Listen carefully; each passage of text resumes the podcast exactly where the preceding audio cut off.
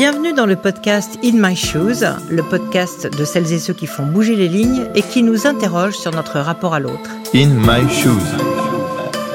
L'adolescence est souvent une période mystère, difficile à décrypter pour les jeunes comme pour les parents. Changement de repères, tensions, construction de soi, autant de turbulences qui peuvent bousculer les liens familiaux et le bien vivre ensemble.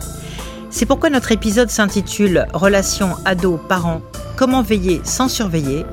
Nous allons nous interroger sur les mécanismes de l'adolescence et l'adaptation des réponses que l'on peut y porter.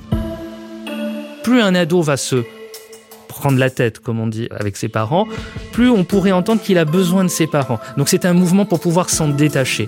Donc ce qu'on peut dire aussi, c'est que parfois les adolescents, quand ils sont véritablement en crise, donc d'une crise violente, c'est qu'ils ne sont pas encore totalement autonomes psychiquement pour devenir des adultes. C'est Miguel-Ange Garzo qui nous accompagne pour nous éclairer dans cette réflexion. Psychologue clinicien, mais aussi psychanalyste, il reçoit et aide de nombreux adolescents. Il est aussi intervenant à l'école des parents où il soutient les familles lors de difficultés de relations intrafamiliales. Miguel-Ange, bonjour. Bonjour. Miguel-Ange Garzo, afin de planter le décor, pouvez-vous nous aider à comprendre et à définir ce qu'est l'adolescence et comment reconnaît-on le passage de l'enfance à l'adolescence?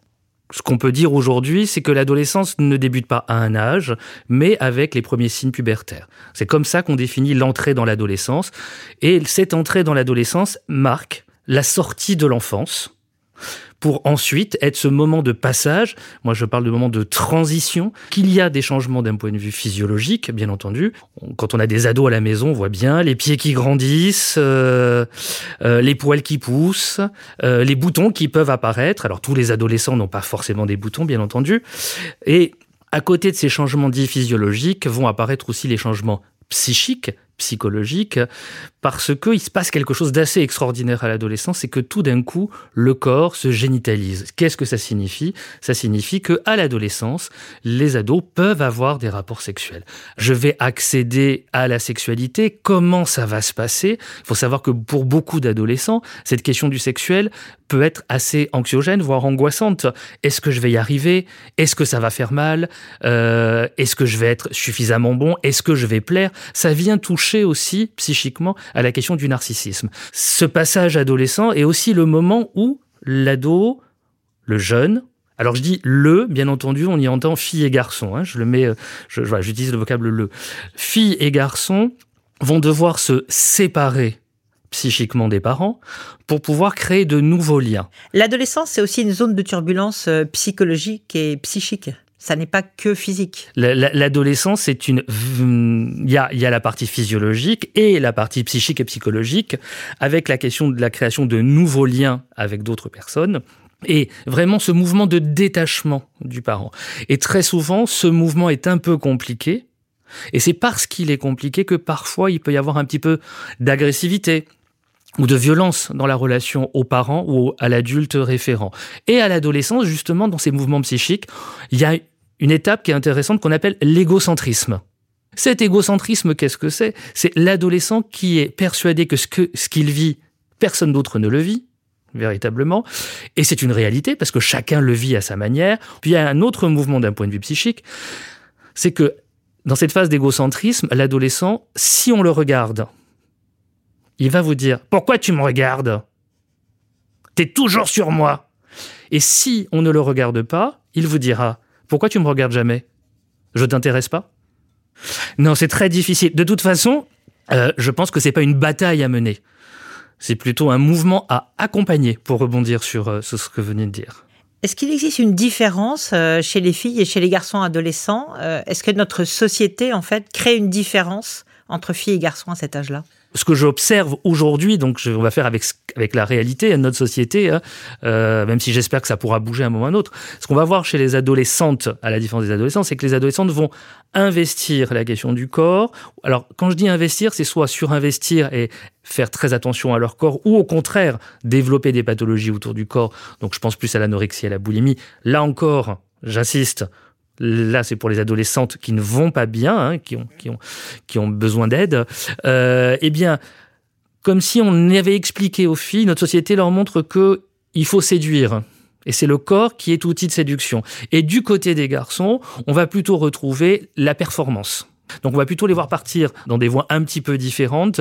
Après, en termes de, de, de mouvements de retrait, de mouvements de, de difficultés de séparation quant aux parents, on retrouve exactement les mêmes, les mêmes mécanismes. Comment un adolescent voit-il, en fait, perçoit-il ses parents? Alors, c'est quelque chose d'assez particulier, c'est que l'adolescent est persuadé que le parent est né parent. C'est quelque chose d'assez assez, assez, assez étrange. Euh, voilà, il pense que bah, le parent est vieux euh, de naissance et que de toute façon, le parent ne peut rien comprendre. Alors, ça fait bien entendu écho à ce que je disais tout à l'heure sur l'égocentrisme, que le parent ne peut pas comprendre ce qu'il vit mais aussi parce que les parents ont appuyé là-dessus. Euh, cette fameuse phrase parentale qui est Ah oui, mais moi à mon époque, ça se passait pas comme ça. Ah oui, mais moi à mon époque, on faisait pas comme si.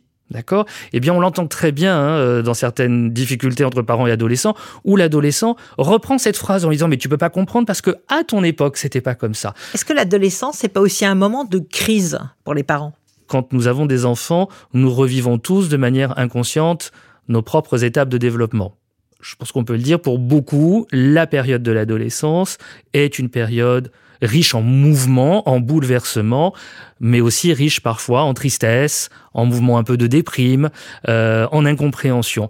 Donc ça signifie que quand nous avons un adolescent à la maison, nous revivons ces mêmes périodes. Et ça, ça fait réapparaître parfois nos propres conflits avec nos propres parents au moment de l'adolescence. Et donc c'est pas la crise à l'adolescence, selon moi, ce sont les crises à l'adolescence, celle du jeune et celle des parents.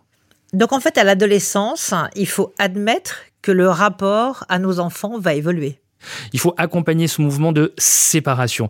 Mais ça demande aussi aux parents un point important. C'est-à-dire, c'est de, j'utilise le mot que j'utilise, je le mets vraiment entre guillemets, c'est de faire le deuil ou plutôt de renoncer à l'idée d'avoir notre petit enfant à nous tout seul et d'arriver à accepter qu'il deviendra ou elle deviendra un sujet pensant adulte avec ses propres désirs. Ce qui est aussi important, c'est que oui, l'adolescence est un passage compliqué, et ce qui est important, c'est de tenter de constamment maintenir le lien avec son adolescent, quelle que soit la manière, mais être constamment dans du lien. Quand un adolescent nous envoie bouler, c'est sa manière à lui d'être en lien. Je vous rappelle que pour tout le monde, hein, dans la vie de tous les jours, être en colère est une manière d'être en lien avec quelqu'un. C'est pas forcément la manière la plus adéquate et la plus agréable, mais voilà, si vous, dans votre vie, vous êtes en colère contre quelqu'un, vous êtes en lien. Et eh bien, quand on est parent, il faut entendre cette colère-là comme étant une manière d'être en lien. Encore une fois, certes pas la manière la plus agréable, mais c'est une manière d'être en lien. Un autre point aussi dont beaucoup de parents se plaignent, c'est la question des copains. Alors, on en a très peu parlé, mais à l'adolescence, il y a un mouvement très important qui est le mouvement des pairs, hein, PAIRS, c'est-à-dire que le jeune, pour grandir, a besoin de faire partie d'un groupe de pairs. C'est comme ça. On grandit en se détachant de ses parents, mais aussi en s'accrochant à un groupe. Bon. Quand c'est possible, moi, j'invite les parents à avoir un peu une maison ouverte. Alors, je ne vais pas tomber, de par mes origines, dans la caricature de l'auberge espagnole, mais de quelque chose où les jeunes peuvent venir les copains peuvent venir. Pourquoi? Parce que comme ça, ça permet aussi aux parents de voir un peu qui évolue. Mais attention, sans être dans l'idée de tout surveiller, d'accord? Euh, Une phrase que j'aime bien, quand on a des adolescents, il faut veiller sans surveiller. Ça, ça me semble important. Donc, si un adolescent refuse de vous parler, s'enferme dans sa chambre, il faut faire quoi? Lui envoyer un texto? C'est vrai que c'est compliqué et il faut pouvoir garder le lien. Alors, ça peut être en message, en SMS. Alors, bien entendu, éviter tout ce qui est SMS accusateur, un peu violent, choses comme ça. C'est voilà, c'est de dire je faut suis mettre des emojis euh, sympas. Voilà, des emojis sympas. On évite euh, les trois, trois ou quatre euh, points d'exclamation. Enfin voilà, c'est de garder le lien de cette manière-là. Tenter quand c'est possible aussi de mettre de l'humour parce que l'humour quelque chose qui fonctionne bien avec les ados. Je rappelle hein, la différence entre l'humour et l'ironie. L'humour, c'est de rire avec le jeune, et l'ironie, ça serait de rire du jeune. Et ça, si vous avez bien suivi, euh, en cette phase d'égocentrisme, c'est un petit peu compliqué, parce que bien entendu, tout est exacerbé. Ce qui pourrait nous faire sourire, nous, entre adultes, sur un bouton qui apparaît, sur... Euh, euh, une manière de se tenir ou autre, eh bien pour le jeune, c'est vécu. Ça peut être, si on fait une remarque en tant qu'adulte, ça peut être vécu comme une blessure narcissique. Miguel Ange, est-ce que c'est toujours facile de rester en lien avec ces adolescents? Quelquefois, ils n'ont pas du tout envie de nous parler souvent, ils ne souhaitent pas nous parler parce que un, on comprend rien. Je vous le rappelle que nous, on est vieux, donc on peut pas comprendre ce qu'ils vivent. Deuxièmement, parce que bah, parler pour eux, c'est compliqué euh, de mettre des mots sur ce qu'ils peuvent ressentir, et donc ils vont être dans la rupture du lien autour du verbal. Il faut aussi être très disponible en tant que parent quand euh, on a un adolescent à la maison, parce que le moment où vous, vous souhaitez parler n'est jamais le moment où lui souhaite vous parler. Et inversement, quand lui souhaite nous parler, on est rarement disponible. Et là, pour le coup, je dis aux parents, c'est à nous de nous adapter. Et il faut arriver à se rendre disponible. Comment peut-on aider les parents? Je sais bien qu'il ne s'agit pas d'une consultation, mais est-ce qu'on peut leur donner deux, trois petits trucs, euh, des trucs et astuces euh, pour gérer son adolescent en une leçon? Le premier conseil, alors ce que je dis là, je le mets vraiment avec beaucoup d'humour, hein, bien entendu. Le premier conseil, c'est fallait pas faire d'enfant, hein, voilà. Bon, maintenant, une fois que c'est là, qu'est-ce qu'on en fait? Bon, plus sérieusement, un, si, chose qui me semble importante, ne pas anticiper la crise adolescente. C'est-à-dire que, encore une fois, on le disait tout à l'heure, toutes les crises sont pas violentes. Euh, voilà, moi, quand j'entends des parents, euh, même dans mon entourage, qui disent ah il a 12 ans et c'est un ado, ou il a 11 ans, il fait déjà sa pré-crise, c'est un pré-ado. Il faut arrêter avec ça, parce qu'il faut pas oublier aussi qu'à force de répéter à un jeune ou un enfant, tu fais ta pré-adolescence, il va faire son adolescence pour de pour de bon, il va être juste insupportable. Donc déjà, on n'anticipe pas, on laisse venir. Ça, c'est la première chose. Deuxièmement, tenter au maximum de maintenir le lien. Je pense que s'il y a quelque chose à, un point important à retenir, c'est cette question du lien et d'accepter en tant que parent que ce jeune qui est en mouvement physiquement et psychiquement est en train de se détacher de nous. Et oui, c'est compliqué, mais il faut, il faut que le parent intègre ça. Et puis dans les situations qui sont beaucoup plus complexes, quand euh, véritablement il y a très peu de discussion ou la discussion se fait plutôt de manière un peu violente, qu'est-ce qui va se passer? Ce qu'on peut conseiller à ce moment-là, c'est l'intervention d'un tiers. Alors, qui peut être le tiers? Le tiers, ça peut être un oncle, un cousin, une cousine, c'est-à-dire qui joue un peu ce rôle de médiateur. Parce que oui, parfois, il est plus facile de se tourner vers quelqu'un d'autre que ses parents pour pouvoir parler. Et le tiers permet de prendre un petit peu de distance sur la situation. Miguel-Ange, est-ce qu'il y a des, recettes, j'allais dire, euh, pour euh, essayer de bien s'entendre avec son adolescent ou son adolescente? Ce qui peut être tenté, parce que euh, voilà, vous savez, des fois les recettes, on les essaye, ça marche pas, ça foire, mais on peut tenter les choses. Et puis je pense qu'en tant que parent, il faut tout le temps réinventer, repenser, tenter. C'est épuisant hein, d'être parent d'adolescent, euh, mais voilà, on, doit faire le job. Alors, ce qui peut être euh, euh, tenté, comme je disais depuis tout à l'heure, bah, c'est de maintenir le lien. De quelle manière? On a vu la question des SMS, mais ça va être aussi, par exemple, de proposer des activités. Alors, on évite les activités qui vont profondément je le dis entre guillemets, emmerder le jeune hein, par définition. On va plutôt lui demander qu'est-ce que lui aurait envie de faire quand même. On se met un petit peu à, son niveau. Euh, quand on a des discussions à avoir euh, avec le jeune, on ne le convoque pas dans le salon pour lui dire il faut qu'on te parle. Voilà, parce que c'est très violent, c'est très anxiogène. Euh, moi, je crois beaucoup à une activité qui est la question de la cuisine. tenter de cuisiner avec son jeune, euh, eh bien c'est un moment où on peut parler de beaucoup de choses. Voilà, je, crois qu'à l'adolescence, il faut que le parent puisse organiser des temps véritablement informels. On a vécu une période exceptionnelle, le confinement, euh, qui a obligé les familles à vivre et à travailler 24 heures sur 24 ensemble, quelles que soient les générations pas simple pour les parents et les adolescents probablement. Le confinement, par définition, est à l'inverse de ce qu'est le mouvement adolescent. C'est-à-dire que le confinement nous a demandé de rester tous ensemble enfermés, H24, alors que l'adolescent n'a qu'un seul fantasme, c'est de se barrer de la maison et être constamment à l'extérieur pour pouvoir être loin de ses parents.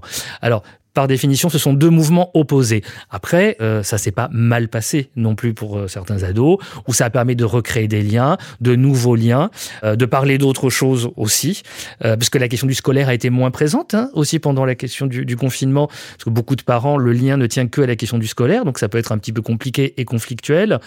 Et on l'a vu, alors ce que moi j'ai observé, on est un certain nombre de pieds à l'avoir observé, le moyen pour les adolescents pour s'échapper pour survivre à ses parents. Pour survivre psychiquement et pour pouvoir mettre les parents à distance, c'était la question des horaires. C'est-à-dire qu'on a vu plein d'adolescents qui euh, s'endormaient vers 4-5 heures du matin et qui allaient se réveiller vers 14-15 heures, ce qui leur permettait d'avoir euh, un temps de nuit seul sans les parents. Alors beaucoup de parents me disaient, euh, ou des, des, patients qui ont des enfants me disaient, ah oui, mais c'est quand même très inquiétant. Et je leur disais, mais non, ne soyez pas inquiets, c'est plutôt un bon mouvement psychique, je trouve. C'est son moyen à lui ou à elle de créer son propre espace dont il a besoin. Parce que, encore une fois, l'adolescent a besoin du parent pour grandir, mais il a besoin de le mettre à distance pour grandir également. Justement, la proximité euh, qui a eu pendant cette période a peut-être donné l'opportunité de parler d'autres choses. Est-ce que de parler de son travail, de son entreprise avec les adolescents, est-ce que c'est une bonne idée aussi? Alors, de toute façon, parler est toujours une bonne idée. Le conseil, s'il y avait conseil à donner aux parents, c'est aussi de, de, présenter le monde adulte non pas comme étant un monde de bisounours parce que c'est pas là.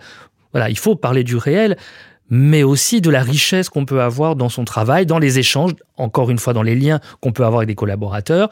Et c'est vrai que de parler de son boulot toujours de manière négative, négative, négative, ne permettra pas à l'enfant, au jeune, d'aller vers un monde adulte. Comment est-ce qu'on peut accompagner au mieux un jeune dans son évolution, dans ce passage vers l'âge adulte? Il faut que le parent fasse entendre au jeune que le parent reste disponible. Je disais tout à l'heure, c'est compliqué, c'est jamais au bon moment, mais notre disponibilité déjà va être un point très important. Ça, ça me semble voilà primordial. Et ensuite, quand le jeune est confronté ou la jeune est confrontée à des choix difficiles, ce qui lui semble difficile, ou à des, des moments un peu plus douloureux, c'est de lui proposer d'en parler, bien entendu, s'il le souhaite, s'il le désire.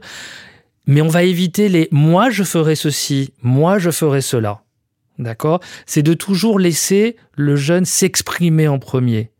De lui dire comment lui il envisage les choses, comment il les ressent, et toujours rebondir de ce que le jeune nous dit et non pas de ce qui nous nous semble bon. Miguel Ange Garzo, qu'est-ce qu'on vous souhaite aujourd'hui? Euh, ben, ce qu'on pourrait me souhaiter aujourd'hui, euh, c'est de pouvoir continuer à les écouter très longtemps, euh, parce que j'en apprends tous les jours sur la, la clinique adolescente. Vous venez d'écouter Miguel Ange Garzo dans un épisode d'In My Shoes, le podcast de celles et ceux qui font bouger les lignes et qui nous interrogent sur notre rapport à l'autre. Un podcast qui vous a été proposé par BNP Paribas. N'hésitez pas à nous dire ce que vous en avez pensé en nous laissant vos commentaires sur le site ou sur les plateformes où le podcast est disponible. À bientôt pour un nouvel épisode.